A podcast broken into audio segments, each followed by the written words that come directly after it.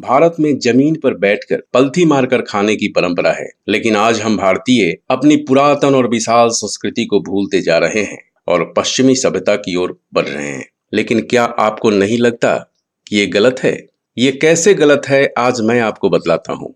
Number one जब हम ज़मीन पर बैठकर पालथी मारकर खाना खाते हैं तो खाने के लिए थोड़ा आगे की तरफ़ झुकते हैं और यह प्रक्रिया हर कौर में करना होता है। बार बार आगे और पीछे होने की प्रक्रिया से पेट की मांसपेशियाँ अधिक एक्टिव हो जाती हैं और यह पाचन क्रिया को मज़बूत बनाता है। नंबर टू पालथी मारकर बैठना एक आसन है। इस आसन में बैठने से शरीर में रक्त संचार समान रूप से होता है और तंत्रिका तंत्र शांत रहता है। गाइस ये इन्फॉर्मेशन आपको कैसी लगी? कमेंट सेक्शन में ज़रूर लिखिएगा। और अगर आप इस चैनल पर नए हैं तो चैनल को सब्सक्राइब करना नहीं भूलिएगा।